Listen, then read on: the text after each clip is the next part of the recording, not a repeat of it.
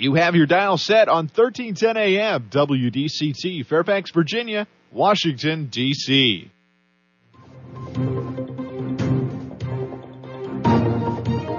워싱턴과 미국, 그리고 세계의 흐름을 짚어보는 라디오 워싱턴의 시사 토크쇼. 워싱턴 전망대.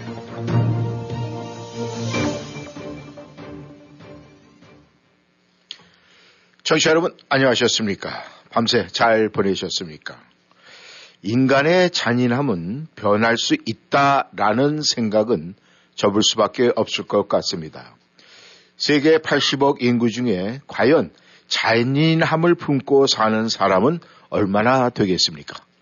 워싱턴 전망대 8월 24일 목요일 시작합니다.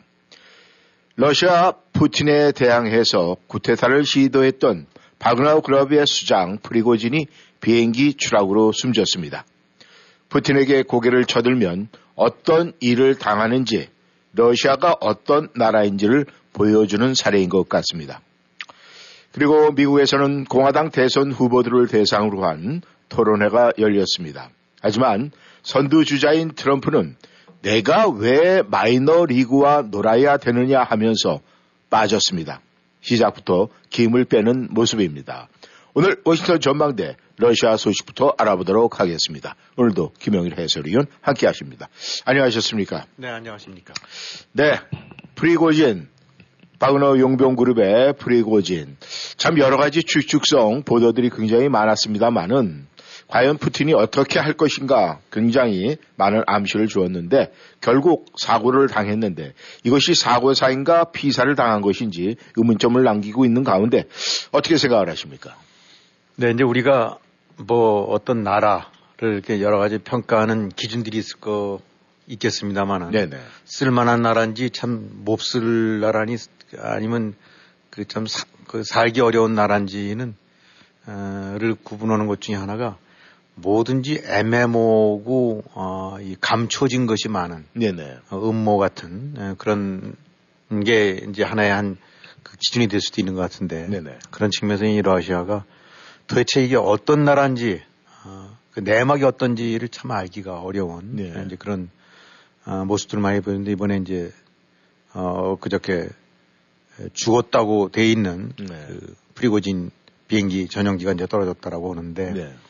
뭐 지금 여러 가지 말들이 많아요. 어 음. 사고란 얘기도 있고 어 이 방공망 그 저기 이제 러시아가 쏜 네네. 그 미사일에 의해서 격추됐다라고 하는 거 얘기도 있고 네. 모르는데 아마도 여러 가지 추정상 그 배란간 비행기가 뭐 한 30초 사이에 2점 몇 킬로를 급강하하면서 연기가 났다니까 그거는 음. 뭔가를 미사일 얻어맞은 거라고 봐야 되겠죠. 네. 또 실제로는 그걸 목격했던 사람들도 있고. 네.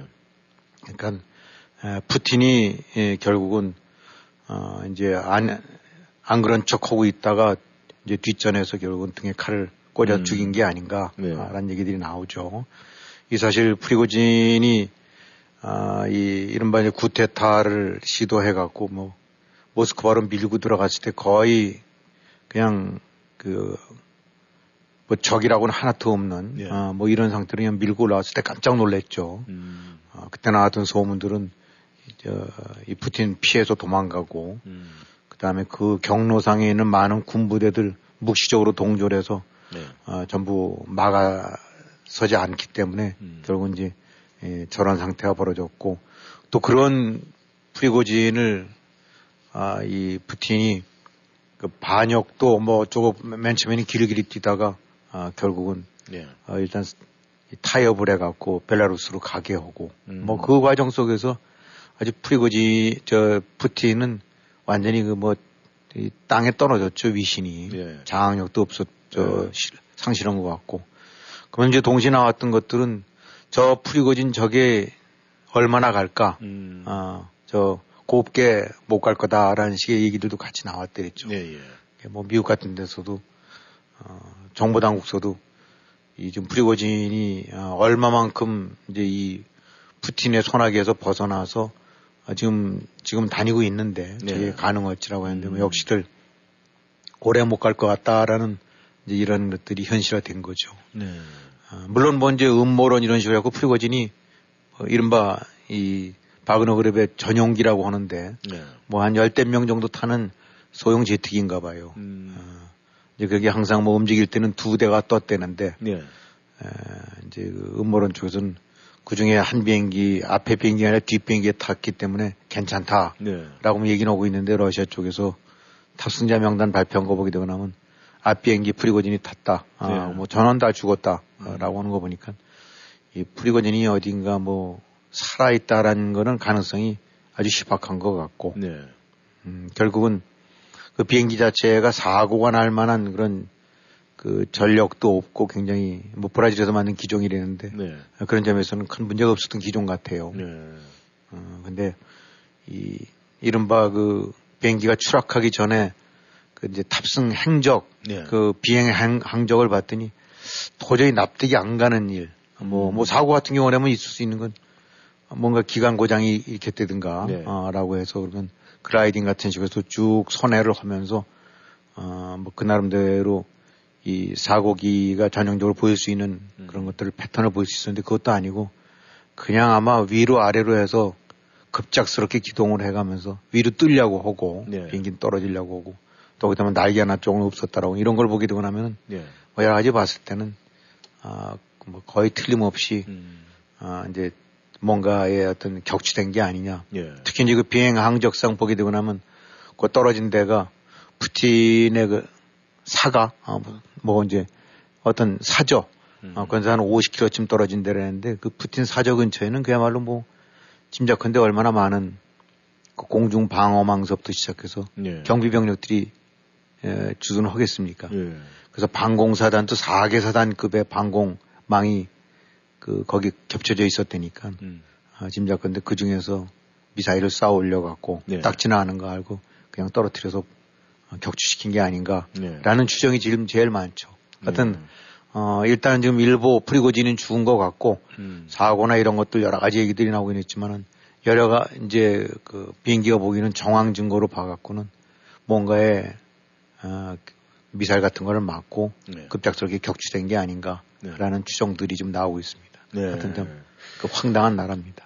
아, 아무튼 이 독재자들의 최후는 그 측근에서 뭐 이루어진다. 그래서 이 푸틴도 그 측근에 의해서 아, 큰 문제가 발생할 것이다라는 그 예견된 소리는 굉장히 많이 나왔습니다. 그리고 이 러시아 같은 경우에는 그 야당 지도자 나발디 독극물 사건도 있었고 그 다음에 이번 이 프리고진의 죽음 이것이 뭔가 이 메시지를 좀 담고 있을 그렇죠. 것 같은데 좀 네. 어떻게 보십니까? 역시 아직 이제 뭐 배우라든가 정확한 원인 같은 것들이 짐작은 가지만은 100% 이제 밝혀진 건 아니기 때문에 네. 어, 여러 가지 추정들만 나옵니다만 뭐 워낙 이 푸틴 러시아의 또 푸틴과 연관된 이런 형태의 그 의문의 그 사망 네. 이런 것들은 뭐 이것뿐만 아니라 많이 있었더랬어요. 네. 어, 이른바 이제 그 나발리까지 포함해 갖고 네. 그 우스갯소리로 홍차를 조심하라고 그러는데 음. 이제 홍차 먹고 어, 독살 당한 사람들도 그 전에 있었더랬고 네. 어, 이, 이, 뭐 이, 저 홍차 같은 데 이렇게 보게 되고 나면 그 나중에 이제 저 조사를 해봤더니 방사성 물질, 자연 상태는 존재하지 않은 방사성 물질 같은 것들이 거기 음. 묻어 있었고 아마 그걸 먹게 되고 나면은 독성 물질인데 네. 곧장 사망을 하게 되는데 예, 이런 건 자연에서 발생한 것이 아니라 음. 어, 뭔가 어딘가에서 제조해낸 걸 갖다 바르는 식이니까 네. 그래서 여기서 이제 그 연방보안국 같은데 관여가 이제 된 게 아닌가 싶은데 나발리도 역시 그런 식으로 했다 겨우 이제 목숨부터 살아났을 때 있죠. 네. 그다음에 이거 이외에도 뭐 자기 자택 욕실에서 그냥 저 숨, 죽은 사람 그다음에 자동차 설치된 폭탄으로 어 저 숨진 사람 네. 그 다음에 아파트 계단에서 총에 맞아 숨진 시고, 그 다음에 아니면 떨어져서 좀, 어쨌든, 그, 일단 푸틴이랑 네. 뭔가 어딘가에 대립했던 식으로 했다가는 그것이 정치인이든 재벌이든, 네. 아, 또 아니면 그 뭔가 그, 저, 여론 같은 경우를 저거는 그런, 이제 그런 계통의 사람이든 간에 관계없이, 네. 어, 뭐 이런 형태의 음. 도저히 원인을 알 수 없는, 예. 어, 그런 유형태 이제 암살 같은 것들이 비일비재했었던 것이 사실입니다. 그러니까 이, 뭐 미국 같은 데서도 바그너 저 이 프리고진 이제 벨라루스 어쩌고 갔을 때 네. 지금 뭐 보니까 창문 없는데 호텔에서 숨어 다니는 것 같은데 음. 그냥 반 우스갯소리 쓸 수도 있지만 먹는 거 조심해라 너 음. 너또 너도 곧장 당할지 모른다라고 하는데 조심했을지 모르긴 하지만 네. 아, 이번에 뭐 비행기 그대로 떨어진 거 보니까 뭐 이런 것들이 더 더나 러시아 영공 내에서 움직이던 것들이었는데 네. 그게 뭐 상부 그야말로 푸틴의 관여 없이 이런 것들이 일어날 수 있겠습니까? 네. 그러니까 뭐 서방 정보 소 식통들 같은 경우도 굉장히 알아보고 있는 것 같은데 어, 어쨌든 간에 이거는 지금 푸틴이 뭔가 추스르고 있다고 봐야 되겠죠. 네. 그 다음에 그 우주군사령관이라고 해서 같이 관여됐던 예, 예. 그랬다가 무슨 억류됐었다 뭐 어떤 식으로 됐는데 이제 해임됐던 거 나오고 예, 예. 그런 거 보고 나니까 아, 그동안에 이제 꾹 참거나 아니면 어쩔 수 없이 대세에 밀려갖고 어, 유보시켜 놨던 이른바 자기에 대한 엔티 세력들을 하나씩 하나씩 지금 다시 어, 정리해 가는 게 아니냐. 예. 그래서 어, 이번에 프리고진을 죽였다는 얘기는 이제 그런 류의 부분들에서 확고하게 다시 그립을 잡고 있다라는 음. 거는 이제 반중으로 보는 것 같더라고요. 예. 이 아무튼 이 이번 그 사건으로 봤을 때 어, 우리가 이 심증은 있는데 지금 물증은 아직 밝혀지지가 않았지만은 이 앞으로 그 프리고진과의 관계된 사람들의 이제 그 러시아에서 뭐 숙청 단계라든가 그 다음 행보를 보면은 정확히 나름대로 짚을 그렇겠죠. 수 있을 것 같은 생각이 드는데 말이죠. 네. 아무튼 이 러시아가 말이죠. 지금 그거 외에도 사실 여러 가지 문제점이 있는 게 지금 러시아 곳곳에서 이 드론 공격을 많이 받았어요. 그래갖고 좀 뒤숭숭해졌다고 하는데 이 드론 공격은 지금 어떻게 되고 있습니까? 네, 하여튼 그 우크라이나가 자기들 나름대로 이제 대항 혹은 저항하는 방식으로 네. 어, 이 드론 쪽 부분을 이번에 하여튼 장거리 포 뭐 이런 어, 뭐 이런 이제 전차 잡는 미사일 예, 예. 또 뭐 이런 것들 해갖고 여러 가지 이제 무기들이 등장했는데 그 중에서 이번에 이제 가장 곽광을 받은 게 우크라이나를 통해서 그 드론이 아닌가 싶어요. 네. 새로운 전쟁 무기로서. 근데 이 드론은 참 값싼 무기지만은 어, 어떻게 보면 빈국의 이제 가장 강력한 무기가 될 수 있는 음. 그런 효용성을 이번에 보여주고 있는데 네. 실제로 아, 모스크바를 포함해서 주요 군사기지, 보급기지 뭐 이런 데들이 어, 그러니까 물론 러시아 영토 내에 있는 예, 예. 어, 그냥 점령지에서가 아니라 영토 내에 있는 이런 시설들이 많이 그 드론 공격을 받고 있는 것 같아요. 음. 그래갖고 뭐 주요 이제 러시아의 그 커머셜 그 지역 건들 빠져 떨어지고 예. 크렘린궁 근처에도 떨어지고 고급 아파트에도 떨어지고 그러다 보니까 어 이거 자체가 엄청난 러시아의 전력 손실을 가져다 주는 일은 없지만은 전체적인 굉장히 위기감 내지 불안감을 조성하겠죠. 예. 음, 더군다나 이제 근래 들어서는 군사기지가 뭐 계속 공격받고 있는데, 어, 지난번에 크림 대교도 드론으로 공격받은 것 같고 수중 드론. 예. 또 이번에 이제 지난주 중에는 그 백파이어 폭격기, 뭐 이 전략 폭격기. 예. 아, 이제 미국의 B-52라든가 이런 장거리 전략 폭격기라는 거는 그 핵 공격을 담당하는 세 축 중에 하나. 음. 잠수함, 네. 그 다음에 미사일, 음. 그 다음에 장거리 폭격기. 네. 아, 이제 투발 수단, 으로서 이것이 이제 가장 중요한 요인 저 핵심적인 전력이 되는 거거든요. 네네. 그러니까 미국의 B-52와 맞먹는 것이 이제 러시아, 소련의 백파이어인데, 네. 아, 그것도 역시 장거리 폭격기인데, 그야말로 뭐, 그 비행기 한 척, 비행기 한 대가 군함 한 척 값 정도의 상할 만큼 그렇게 뭐 비싼 거라고 합니다. 네. 성능이라든가 이런 부분들이 막강할 테니까. 네. 근데 이것이 드론 공격을 받아갖고 그 중에서 어 이제 하나가 완전히 완파가 됐나 봐요. 네. 투폴레프라는 건데. 음. 그래서 이제 이 위성 사진 같은 경우 보게 되고 나면 이 전략 폭격기가 쭉 이제 저 배치돼 있던 네네. 그 항공 활주로가 어, 시커멓게 하나 타서 음. 어, 시커매지고 거기 있던 비행기들이 다 없어졌다는데 예, 예. 그러니까 지금 나오는 얘기들은 어, 이게 꽤한 5, 600km 정도 좀 떨어진 데 지역에 있었던 건데 이제 거기도 공격을 받았다고 봐야 되는 거죠. 예. 그러니까 이제 더 안쪽으로 깊숙이 이제 음. 에, 비싼 폭격기들을 이제 아마 이주시켜 놨는데 이동시켜 놨는데 예. 이런 식으로 해갖고 아 지금 우크라이나는 어, 그냥 우스갯소리로 전 국민의 반 정도가 드론 생산에 관여를 하고 있다고 해요. 네. 최소한 400개 이상의 드론 업체가 있어갖고 네. 크고 작은 음. 각뭐 용도별로 네. 뭐 몇십 킬로 날아가는 것도 있고 몇백 킬로 날아가는 것도 있고 천 킬로 가까이까지 갈 수 있는 것들도 있고 음. 어, 그래서 특히 수중 드론 같은 경우 지금 우크라이나가 준비 중이라는 건 한 천 킬로미터 가까이 가는 게 있다는데 네. 이게 이제 정상 가동되고 나면 러시아 흑해함대 같은 경우는 이제 사실 고기밥이 언제 어느 될지 모른다는 건 상당한 위협이 된다고 하더라고요. 예. 그러니까 이제 어, 전투기, 전폭기, 미사일 같은 이런 그 이제 양성형 공격 그 형태 이제 그런 장비들이 훨씬 뒤떨어지니까 네. 이제 우크라이나는 상당히 그 군사나 밀리터리 쪽으로는 많이 앞서 있었나 봐요.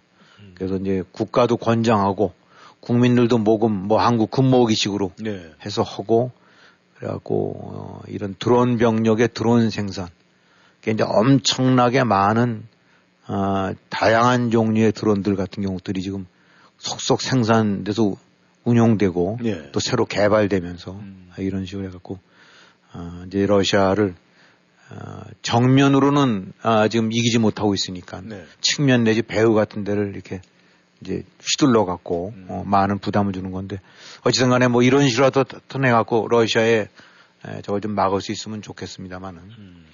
어, 뭐 하여튼 현실적으로 어, 지금 전선에서 완전히 압도는 못하고 있지만은 네. 어, 이런 식으로 해서 드론 공격을 통해서 수중 드론, 공중 드론 어, 이런 뭐 이런 걸 다 저 가미해 갖고 어, 이런 걸 해 갖고 이 이제 최대한도로 좀그 러시아를 괴롭히고 있는 것 같은데. 네. 하여튼 재미있는 거는 러시아가 뭐 방공망이 원래 막강하다라고 굉장히 이제 자랑하고 있는데 네. 그 러시아의 방공망 같은 경우가 주로 세팅이 이제 아주 거리가 저 속도가 빠른 네. 어, 이제 그런 미사일 네. 이런 것들에 대해서 탁탁 detect를 하게 돼 있는데 음. 이 드론 같은 경우는 거의 잠자리 헬기, 헬기형 드론 같은 경우는 속도도 좀 느린가 봐요. 예. 어, 그러니까 야구로 친다면 초강속구는 잘 치는 타자인데 음. 이 투수가 던지는 볼이 slow가 아니라 아주 완전히 공중에 떠 있을 정도로 느린 볼이 되다 보니까 음. 맞추질 못한다. 아, 예. 그러니까 이제 드론 정도는 새로 인식을 한대요. 음. 워낙 늦게 속도가 느리니까. 네. 그래서 이제 그게 또 거꾸로 어, 이 방공망을 교란시키는 역할도 한다라고 그러는데 네. 어, 하여튼 이렇게라도 해서 어, 러시아를 좀 이리저리 혼선에 빠뜨렸으면 어, 좋겠다 싶은데 아니, 그런 점에 있어서는 어, 그 메인 전력은 아니긴 하지만 네. 중요한 그, 그, 저, 저, 그 부, 네. 어, 저, vice 내지 deputy 정도 전력으로는 역할을 하고 있는 것 같습니다. 네. 아, 이제 그 우크라이나 그 전장, 그 현장이 이제 뭐 동절기가 되면은 또 여러 가지가 굉장히 좀 조용해질 것 같은데 그 전에 우크라이나의 승전보가 좀 들렸으면 하는 그런 소망을 갖습니다. 저희 미국 내 소식 좀 알아보겠습니다. 이 트럼프 전임 대통령이 이 조지아 검찰에 이제 기소로 이 법원에 출두를 한다는데 이것이 지금 어떤 결과를 초래할지 지금 많은 국민들이 관심의 이 대상이 되고 있는데 어떻게 되겠습니까? 네, 이미 그 19명이 이제 기소가 됐죠. 예. 어, 그 중에서 이제 벌써 화요일 날, 수요일 날 일본 그랬었고, 이제 뭐 핵심 주역이 이제 트럼프니까 예. 트럼프 대통령이 이제 오늘 출두를 하는데 시간은 어, 이제 봐야 되겠습니다. 하여튼 오늘로 잡혀 있어요. 왜냐면 예. 내일까지 네가 데드라인인데. 예. 근데 뭐 여러 차례 이제 검찰 기소돼서 법원 출두해갖고 이제 인부신문을 어, 받는다는 거는 뭐 알려져 있는데 예. 일단 형식은 그런가 봐요. 아니, 이제 기소가 되면은 아, 형식상 이제 체포가 되는 거예요. 네. 그러니까 그 체포돼서 수감돼 있다가 아, 너 유죄냐 무죄냐고 생각하냐면 나는 무죄다라는 그런 일종의 본인 확인 절차를 거쳐서 네. 거기서 이제 보석이 결정되고 나면 이제 풀려나는 음. 어, 이런 식이라서 그래서 보통 사람들 같은 경우는 이제 보통 이런 식이 된다고 나면 아 이제 이것이 자의적인 그 출두가 아닐 경우에는 체포되는 거죠. 네. 어, 그러니까 나 이제 자발적으로 걸어 나갈게 여기 되고 나면 걸어 들어가서 이제 일종의 구치소 같은 데 들어가, 들어가는 거예요. 예. 이제 수갑 채워줘서 들어갈 수도 있고. 네. 그럼 거기서 이제 대기를 해갖고, 어, 이제 판사 앞에 가서, 어, 너, 너 이런 죄명으로 기소되는데 네 입장이 뭐냐. 그게 되면 음. 뭐, 제가 죽을 죄를 졌습니다. 뭐 이렇게 할 수도 있고, 네. 나는 무죄요라고 할 수도 있고, 네. 이제 그런 과정을 거쳐갖고, 어떤 사람은 그대로 머물러 있을 수 있고 아니면 보석 신청해서 보석이 허가되고 나면은 뭐 하루 혹은 이틀 또 얼마 만에 그 되고 나면 될 수도 있고. 네. 근데 이제 그 절차를 이제 전임 대통령이 지금 밟게 되는 거죠. 음. 그래서 그 일반적인 그 사람들이 겪게 되는 방식 그 소개된 거 보게 되고 나면 네. 아, 법원에 이제 그 구치가 구치소에 들어가게 되면 카운티 구치소에 들어가게 되고 나면 이제 들어가서 일단 전기 뭐, 뭐 이렇게 저기 금속 탐지 같은 거 다 통과하겠죠. 네. 어, 거기서 그걸 하고 난 다음에 이 쭉 그 복도로 된 거를 했는데 이제 그 저 그런 것이 진행되는 데를 가는데 네. 어, 그긴 복도를 지나게 돼 있대요. 그럼 그 긴 복도에 있는 방마다 이런 이제 처지에 있는 사람들이 가득 이제 저 있는 것 같아요. 네. 어, 그러면 이거 쭉 지나갔고 그 다음 단계로 해서 이 이제 머그샷 찍고 네. 지문 찍고 음. 그 다음에 뭐 여러 가지 이제 병 같은 거 이런 것들도 기본 체크하고 네. 그러고 난 다음에 이제 대기를 하고 있다가 이제 판사가 부르면 가는 건데 네. 지금 여기서 이제 관심사는 이 지문 찍는가, 음. 또 머그샷 찍는가. 예. 어, 현재까지 나온 얘기를 봐서는 카운티 쪽에서는 뭐 예외 없다 우리는 누군지 다 똑같이 대할 거다라고 하는데 네. 어, 또 그래도 전임 대통령이고 벌써 이미 이런 몇 차례 기소가 된 상태에서도 뭐 머그샷이라든가 지문 같은 건 안 찍은 것 같긴 하거든요. 네. 근데 이런 부분들 같은 경우도 어, 이번에는 어떻게 과연 예외로 다시 또 특례를 줄지 특전을 음. 해줄지 네. 아닌데 그 머그샷 같은 거 찍고 그러면 왜 이렇게 키 같은 거 나오지 않습니까? 예. 쭉저 줄서 있어갖고 예, 예. 근데 아 이게 뭐 좀 우스갯소리 같긴 합니다만 트럼프 전 대통령 같은 경우는 이 키랑 체중 같은 경우도 또 굉장히 그, 그 약간 시크릿인가 봐요. 정확하게. 예. 본인이 주장하는 음. 키랑 또 본인이 밝히고 있는 체중이랑 이런 것들이었는데 예. 원래는 이게 이제 그런 저 이렇게 인부신문 하는 날은 예. 그키 같은 거나 이런 것들도 다 이제 기록이 되게 돼 있나 본데 네. 어떻게 될지는 또 모르겠어요. 네. 어, 그러니까 어, 지금 뭐건 메인 이제 핵심은 아니긴 합니다만은 네. 어, 어차피 이제 관심들은 또 근데 이제 이중 저 오늘 트럼프가 가게 되는 구치소가 아주 악명 높은 데래요. 예. 아, 뭐 거기 위생 상태라든가 그 보안 상태 이런 것들도 해갖고 그야말로 한마디로 보통 사람들 들어가게 되면 쌀벌한 데인데 예. 이제 여기를 어떻게 거치고 어떤 음. 과정을 거쳐서 또 이제 일단은 뭐 보석은 20만 불인가로 해서 어, 보석금은 책정이 됐다니까. 네. 그리고 또 보석은 합의가 됐다니까 네. 당연히 이제 풀려나겠지만은 네. 풀려나기 전까지 어, 이른바 구치소에서 얼마나 머물고 어, 어떤 동선을 통해서 어떤 절차를 거치게 될지 예. 아까 얘기대로 머그샷을 찍을지 음. 이번엔 지문도 찍을지 예. 어, 그 다음에 쭉 어떤 길을 걸어가면서 이런 것들 같은 경우가 또 이제 언론 입장에서는 굉장히 관심사가 되겠죠. 예. 또 오늘 하여튼 구치소 쪽들은 뭐 난리가 나, 아, 이제 뭐 보도, 경찰 뭐서부터 음. 시작해서 이제 난리가 나 있는 상태 같아요. 네. 아무튼 국민들이 볼 때는 이 이번에 이제 트럼프 대통령 거기에 가서 이 신상 조사서 이렇게 보고 지금 말씀한 대로 뭐 키라든가 체중 이런 거 보면서도 이게 이전에 알려진 거하고 좀 다르면은 또 그 정직성에 대해서 또 이야기가 나올 것 같은 그런 생각이 듭니다. 네, 청취자 여러분께서는 워싱턴 전망대 함께하고 계십니다. 전하는 말씀 듣고 다시 돌아오겠습니다. 1941년 설립되어 운영되어 온 비영리 단체인 메서가 분양하는 더 메서는 2024년 버지니아 타이슨에 오픈 예정인 62세 이상을 대상으로 한 전용 고급 주거단지로 최대 3,300 square feet의 아름다운 디자인의 아파트는 레스토랑들과 수영장, 피트니스 센터, 스파를 비롯한 각종 편의시설을 제공해 드립니다. 더 많은 문의사항은 www.themathertysons.com www.themethertysons.com 혹은 703-348-8522를 통해 지금 바로 알아보세요. 교통사고 후유증 치료 정확한 선택이 중요합니다. 박이섭 척추신경. 박이섭 척추신경의 박이섭 원장은 미국 최고 권위의 샌디에고 척추건강연구소가 인증한 교통사고 전문 치료 전문의입니다. 목, 허리, 어깨, 다리 등 근골격계 통증 전문 박이섭 척추신경은 보험이 없는 분들을 위한 특별 할인 서비스도 제공합니다.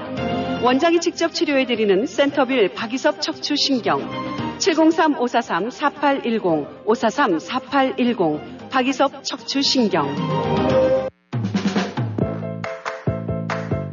벌써 65세가 다 돼가는데 뭘 제일 먼저 해야지? 소셜연금 신청하기? 아니요. 아직 직장에 다니고 있는 데다 일찍 신청하면 수령액이 줄어서. 그러면 메디케어 신청? 빙고. 그건 선택이 아니라 필수야, 필수. 늦으면 평생 벌금이 따라다녀. 58년생은 생일 3개월 전부터 신청해야 한다는데 어디서 신청하지? 당연히 임강호 보험이지. 메디케어 신청, 추가 보험의 선택, 의사와 처방약까지 임강호 보험이 최고야. 자녀는 멀고 에이전트는 가깝다. 누구? 페어팩스에 있는 임강호 보험 703-989-3031 703-989-3031 어디가? 센타빌 BK가. BK? 버거킹? 아니, 센타빌 BK 치과 간다고.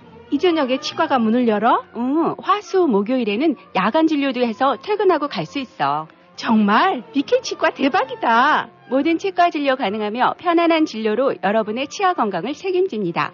센터빌 H마트 주차장 건너편 BK 치과. 화수 목요일 야간 진료하는 BK 치과. 703-609-2875, 609-2875. 안녕하십니까. 민자동차 정비의 민병섭입니다.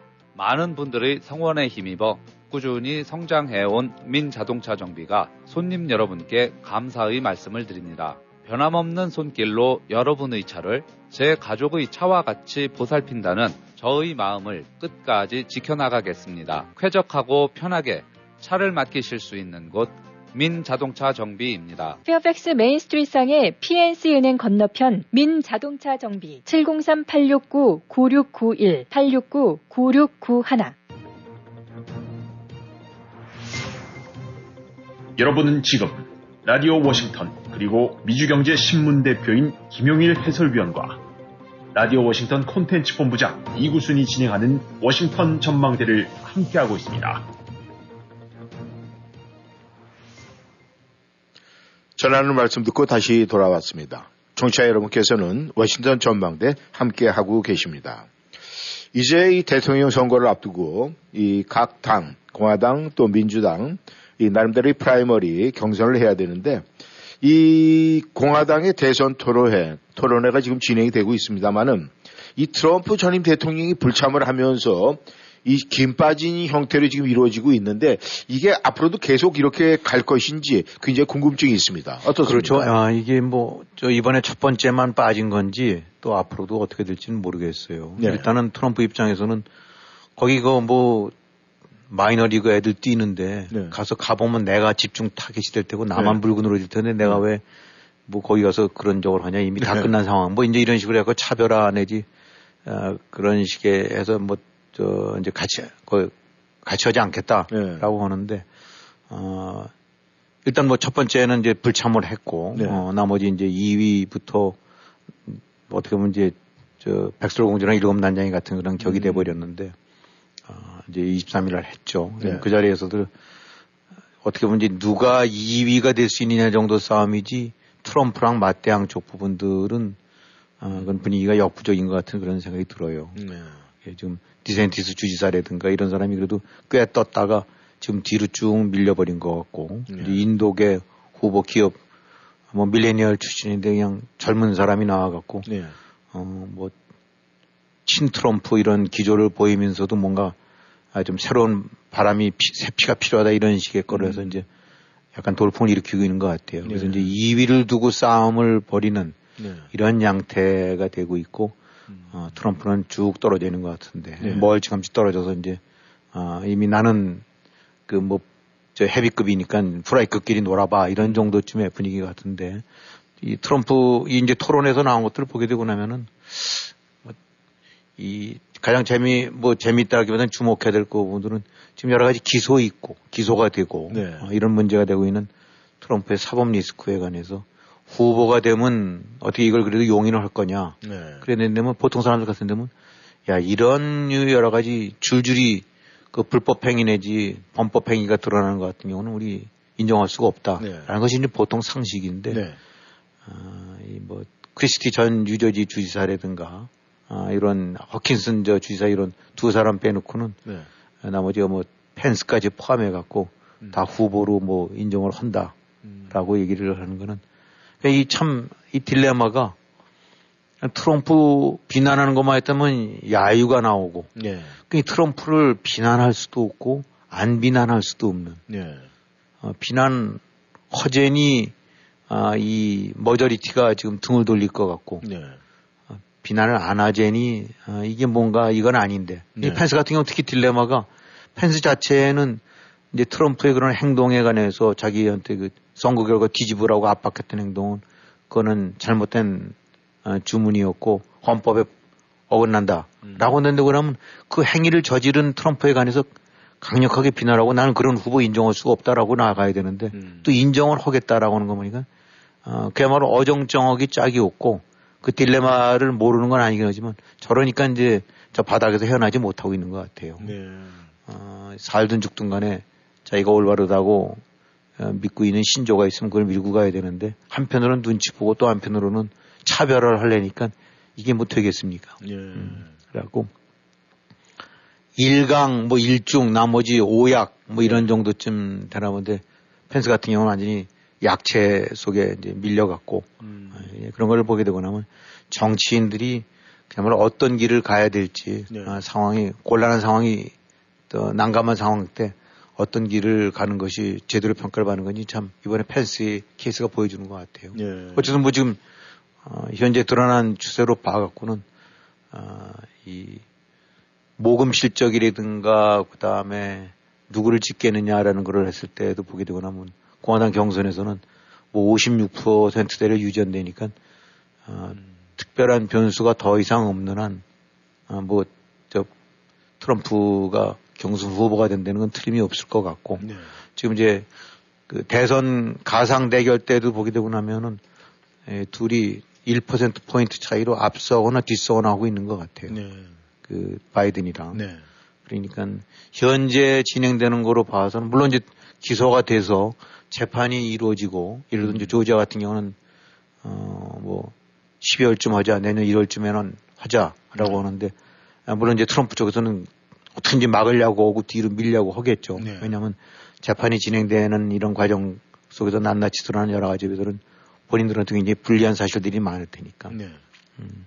그래서 이제 그런 향후 재판이 진행되면 추가 사실들이 드러나면서 여러 가지 이제 트럼프 입장에서는 부정적인 요인들이 많이 드러나서 네. 그가 이제 그런 것이 하게 되고 나면 판세가 좀 달라질지 모르긴 하지만은 네. 지금 진행되는 거로 봐갖고는 그 트럼프 뭐 네 차례 이제 오늘까지 하게 된다는데 그러면 음. 이제 이 기소 이후 이런 그 황당한 일을 겪는 네. 어, 이제 그런 그 후보자임에도 불구하고 어, 내부 지지는 큰 동요는 없는 것 같아요. 네. 그러면은 결국은 후보는 이제 트럼프가 어, 움직일 수 없는 현실이 되는 것 같고 그다음에 이제 바이든과의 대결로 가는 게 아니냐. 네. 어, 그러 그것도 역시 이런저런 그야말로 난리를 치고 있음에도 불구하고 네. 어, 박빙세를 유지해가는 어, 이런 어, 이런 추세가 계속되지 않을까 저도 네. 전망들 하고 있는 것 같습니다. 네. 이 스포츠 게임에서도 말이죠. 이 닭공, 이 닥치는 대로 공격하는 사람을 제압하려면은 그 상대도 지금 닭공을 해야 된다고 그러는데 말이죠. 지금 이 경선에 나온 사람들이 이 트럼프 전 대통령이 닭공을 닭공으로 맞설 사람이 눈에 보이지 어, 않는다. 뭐 이렇게 생각이 되는 거죠. 네. 예. 아무튼 참 안타깝습니다. 예. 아, 우리 이 미국, 이 바이든 정부가 말이죠. 처음 시작할 때 굉장히 이 좀 연약해 보이는 그런 아, 정부다. 이렇게 많은 국민들이 인식이 돼 있었는데 지금 이 바이든 정부의 미국이 대중국 압박이 갈수록 더 강도가 지금 더 심해지고 강해지는 것 같은데. 그렇죠. 이 부분에 대해서는 어떻게 생각을 하십니까? 일단 어쨌든 아, 중국에 관해서 이제 본격적으로 제동을 걸기 시작한 건 이제 트럼프 정부 때예요. 예. 이제 그때 관세 이런 거로 해갖고. 네.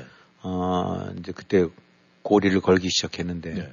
그 이후로 어, 이제 바이든 정부가 들어서면서 네. 통상 뭐 이 노선이 달라질 수도 있고 어, 그런 점도 있었는데 오히려 이제 훨씬 더 강화되어 왔죠. 네. 그러니까 여러 가지 뭐 나토라든가 이제 어, 그 지난 시간에 설명드렸던 이번에 캠프 데이비드 이제 회담 같은 거, 네. 그 다음에 쿼드, 어, 그 다음에 이런 식으로 해갖고 동아시아, 인도, 태평양 전체를 중심으로 해갖고 중국을 전략적으로 압박해가고 있는 거는 더 이제 말할 나위가 없는 것 같고 네. 구체적으로 이제 투자 제한, 음. 그 다음에 과학 정보 기술 같은 경우 제한, 수출 통제, 네.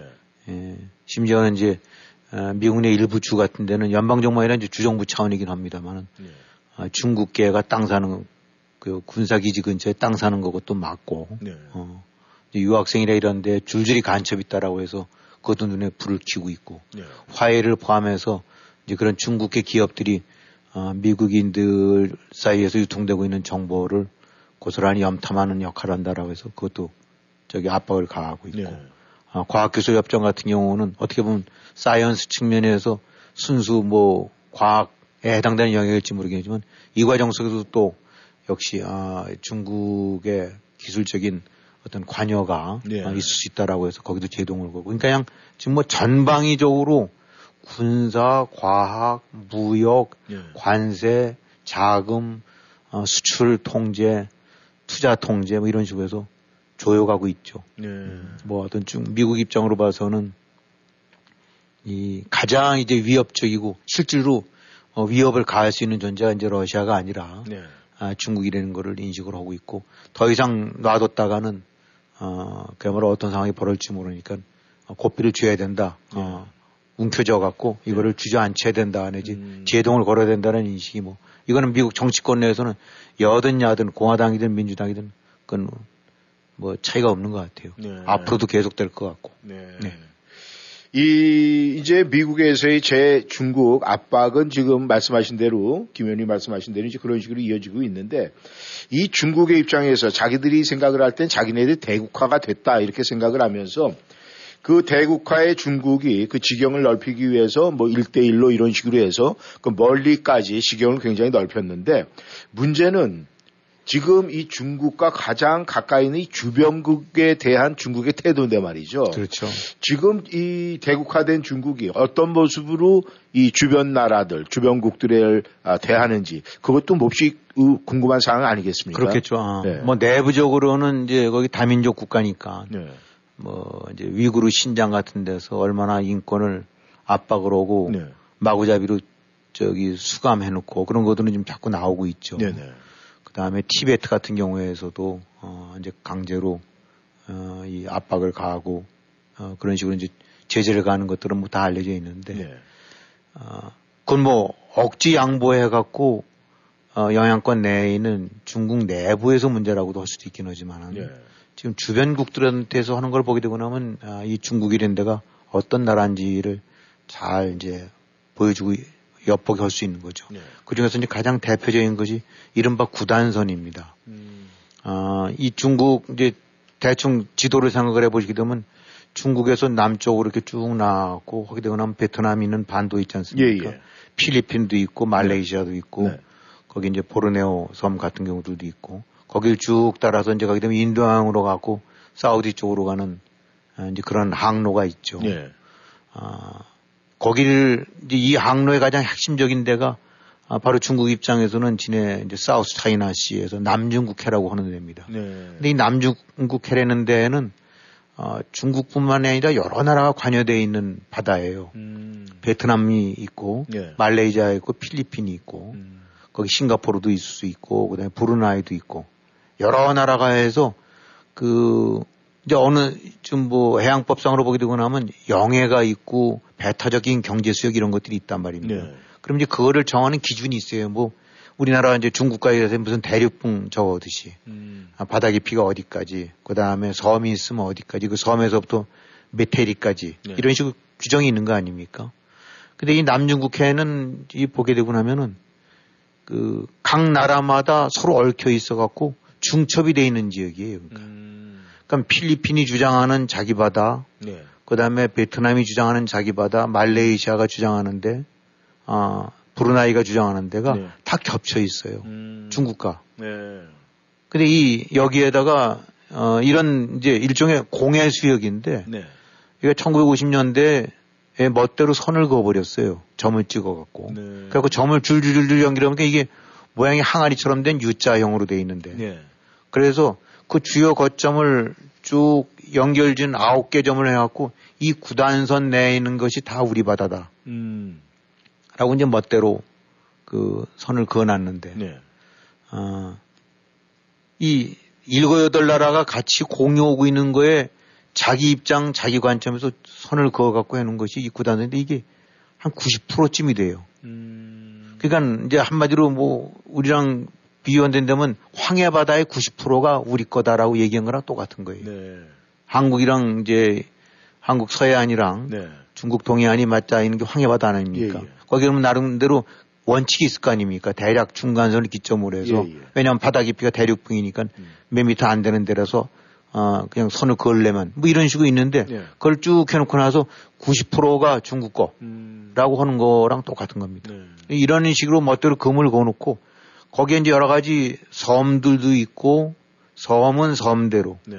그 다음에 이 산호초로 된 그냥 암초 비슷한 거 네, 네. 그런 것들은 국제법상 그 어떤 배타적인 경제 수역이라든가 이런 거를 설정하는 근거가 안 되거든요. 네. 바닷물이 뭐 그 완전히 바닷물이 드러나 있죠. 땅으로 드러나 있지 않고 잠겼다 어쩌다 이런 이런 부분들은. 그러니까 이러다 보니까 여기다 콘크리트 부어 갖고 네. 인공섬을 만들어서 이것도 중국 땅. 네. 그래서 군사기지 활주로 만들어 놓고 아, 해군기지 만들어 놓고. 네. 그러니까 이 주변에 있는 많은 나라들이 네. 같이 서로 공유해서 써야 될 바다를 중국이 지금 자기 거라고 멋대로 놓고 근데 여기가 어, 어쨌든 얼마만큼 중요한 바다냐면 전 세계 교역량의 최소 3분의 1. 네. 3, 4조, 3조 5천억 달러 정도쯤은 오가는 물동량이 오가는 데고 음. 여기는 물론 한국도 일본도 어, 중동에서 오는 석유 수송로의 핵심적인 생명줄이죠. 네. 여기 무수하게 많은 한국, 일본 같은 데서 생산하는 물품들이 이 여기를 통해서 유럽으로 또 가고 있고. 예.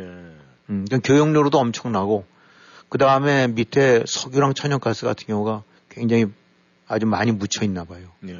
어, 그러니까 중국이 이런 식으로 해갖고 그 이제 이러다 보니까 주변 나라들이 반발하고 어, 이제 이른바 그 해양법 국제 이제 해양법원에다 제소도 올 거 아닙니까? 네. 그 해양법원에서 2013년도인가에 중국의 주장은 아무런 근거가 없다. 네. 멋대로 이렇게 선을 그어서 어, 지네 땅이라고 할 수가 없다. 네. 라고 했음에도 불구하고 중국은 아나무인이에요. 음. 그러니까 이 중국의 태도라는 건 뭐게 되냐면 그야말로 전형적인 주먹 뒷골목 깡패 같은 노릇을 하고 있는 거죠. 네. 아, 그러니까 자기네 국력, 힘에 미치지 못한다고 판단된 나라들을 그야말로 뭐 무슨, 업, 저, 완전히 안하무인으로 쳐다보지도 않고 자기 멋대로 휘두르고 있는. 네. 어, 그래서 거기 배 다닐 때 신고해라. 통행 허가 받아라 이런 식의 지금 얘기를 하고 있는데 음. 그나마 이걸 막고 있는 것이 미국이죠 그래도 네. 어, 통항 운행권 같은 경우를 내세우면서 네. 어, 미국 해군 함정 같은 경우가 정기적으로 거기를 지나가는데 음. 그런데 중국은 뭐 뭐 왜 남이 바다 지나냐고 길길이 뛰는 척하고 있는데 이, 이거를 할 수 있는 나라가 필리핀이 할 수 있는 나라도 안 되고 네. 베트남이 허지, 음. 력 힘도 안 되고 말레이자 끽소리도 못하고 결국은 네. 얻어맞고 있는 거나 다름없고 음. 그나마 이제 미국이 주기적으로 다니면서 여긴 니네 바다 아니니까 누구나 다 갈 수 있는 거야. 네. 라고 지금 하고 있는. 네. 그게 바로 남중국 해거든요. 네. 지난 그 우리 문재인 정부 지난 정권에선 사실 저희 대한민국의 입장도 말이죠. 네. 이 목줄을 갖다가 중국에다 손에 쥐어줬었거든요. 그렇죠. 여러 가지로 봤을 때. 그런데 이제 오늘이 이 한국 중국 그 수교 31주년인데 말이죠. 이제는 저희 한국의 입장이 윤석열 정부가 들었으면서 나름대로 외교적 성공을 지금 거두고 있는 상태에서 이제는 지난 정권에서 목줄을 지어줬다면은 이제는 우리 한국이 이 중국을 좀 이 다룰 수 있는 이런 여건이 지금 형성이 됐거든요. 지금 이런 문제 앞으로 진행될 이 한국에서의 중국관 이 어떤 식으로 좀 어, 다뤄야 될까 이렇게 우리가 한번 생각을 해볼 수가 있는데 말이죠. 네. 그 부분에 대해서는 어떻게 생각을 하십니까? 그렇죠. 오늘이 이제 보니까 날짜로 본 데는 한중 수교 31주년이 됐대네요. 예, 예. 음, 뭐 한 30년 지나고 나면 사람으로 치는 이제 성인이 된 거니까 네. 그야말로 에, 이제 성숙한 관계가 만들어졌어야 될 텐데 네. 아까 설명드렸던 대로 구단선에서 엿보이듯이 뭐 대만 중국이 어떻게 다루는지 잘 알고 있는 거 같고 멋대로 갔다 이제 지금 뭐 함부로 그 저기 수역 같은 데 맞고 멋대로 실, 실탄 사격하고 네네. 구단선에서 금거 놓고 난 다음에 못 들어오게 하고 네. 이 이런 데가 중국의 실체다. 음. 아, 그러나 이제 그동안에 아, 이 중국을 대해왔던 한국은 어, 어떤 측면으로 봐서는 아, 그야말로 그냥 그 주종 관계나 다름없을 정도로 굴종 비슷하게 스스로 해왔더랬죠. 예. 아, 특히 이제 지난 정권 때 그것이 심화됐었었고. 근데 그랬을 때 나왔던 얘기들 같은 경우 전형적으로 경제 문제 때문에 예. 어, 뭐 이런 식의 얘기로 그다음에 북한 핵에 관해서 뭐 또 나름대로 영향을 끼칠 수 있기 때문에 또 중국과는 잘 지내고 잘 보여야 된다. 예.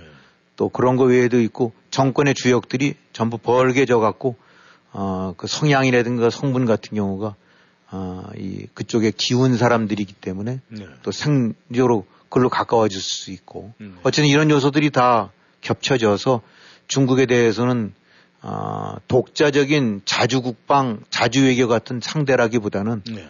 어, 어딘가에 꿀리고 모시는 어, 가서 한 수 적고 들어가서 머리를 조아리는 그런 관계가 형성이 됐었더랬죠. 네.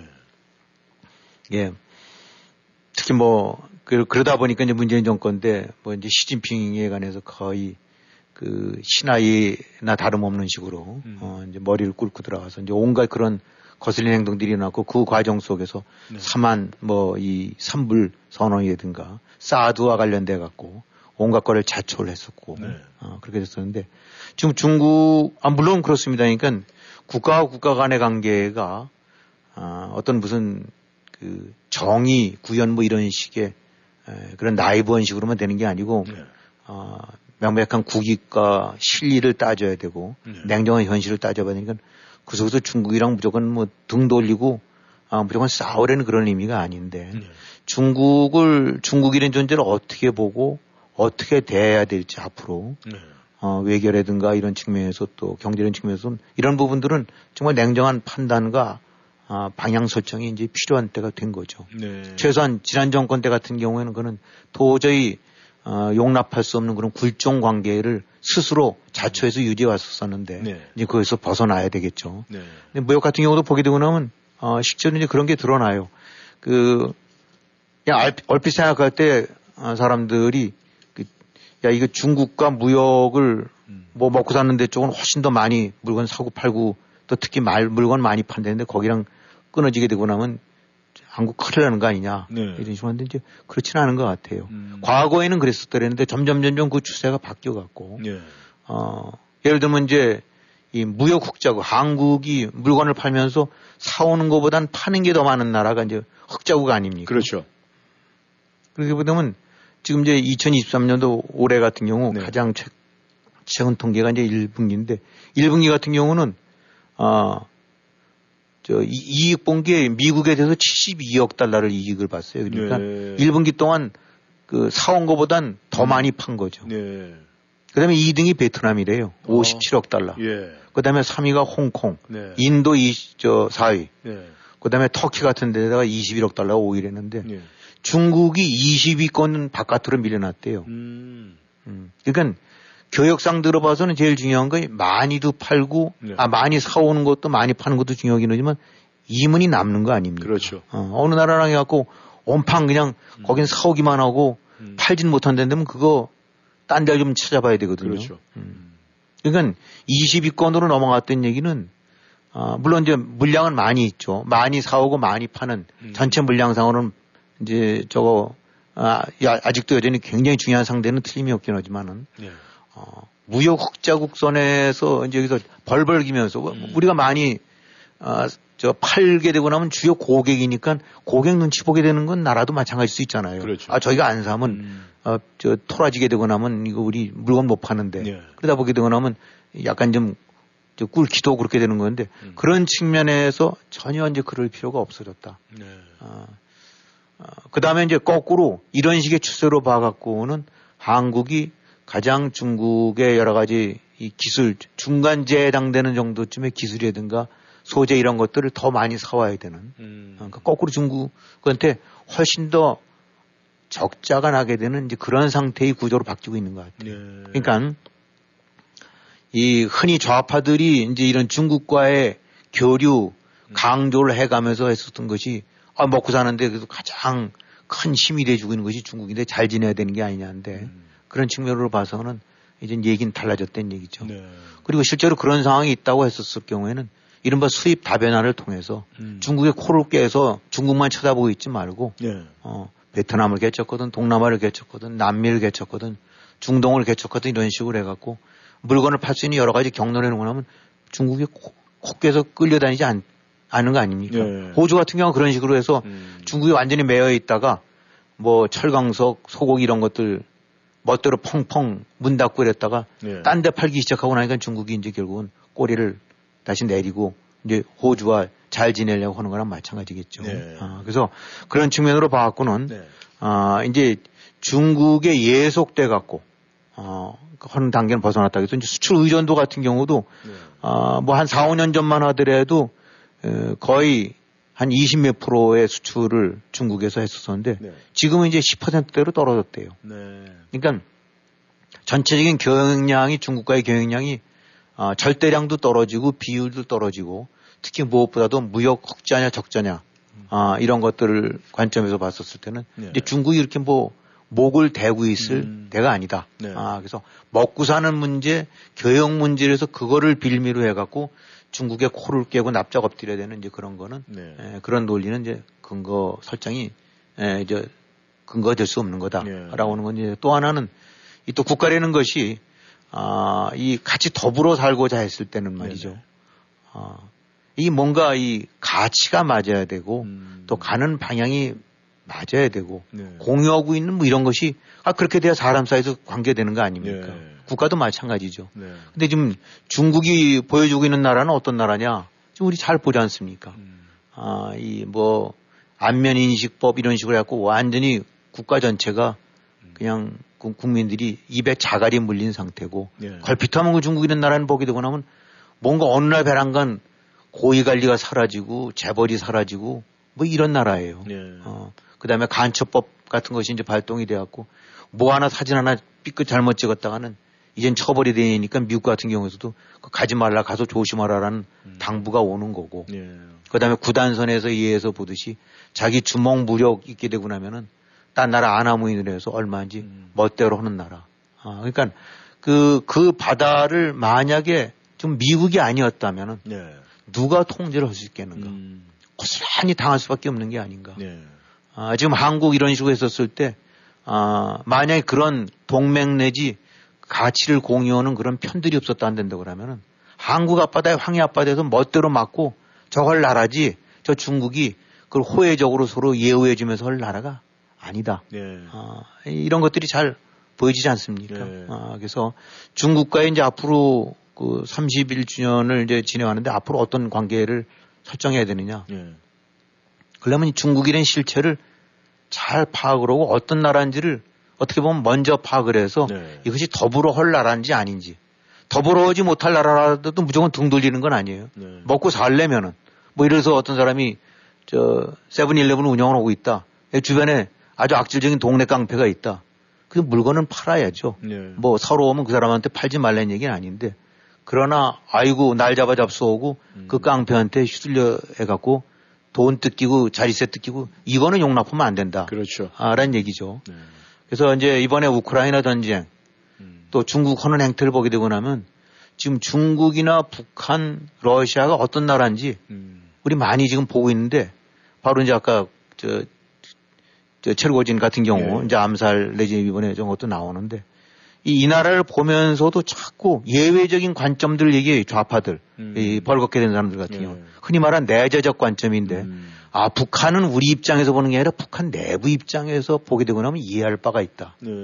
또 러시아도 보게 되고 나면 그럴 수 있는 거 아니냐. 음. 어, 중국도 그런 거 아니냐는데 그거 지금 이래서 이제 이 저 이런 좌파들 네. 내지 이런 쪽 입장으로 봐서는 예를 들어서 이제 윤석열 정부에서 윤석열 이런 사람은 이제 그냥 일을 갈고 나서는데 네. 그렇게 한번 생각해 볼 수가 있어요. 아, 내재적 관점이 아니라 한번 대비만 되고 나면 음. 금방 실체가 드러납니다. 만약에 윤석열 예. 이런 사람이 아 대한민국이 예. 거기에 중국을 비유해서 온다는데 그러면 10년째 벌써 대통령하고 있고 예. 대의원인지 뭔지 거수기들 모아갖고 또 해서 또 다시 5년간 또 대통령 하기로 체육관 회의 열고 예.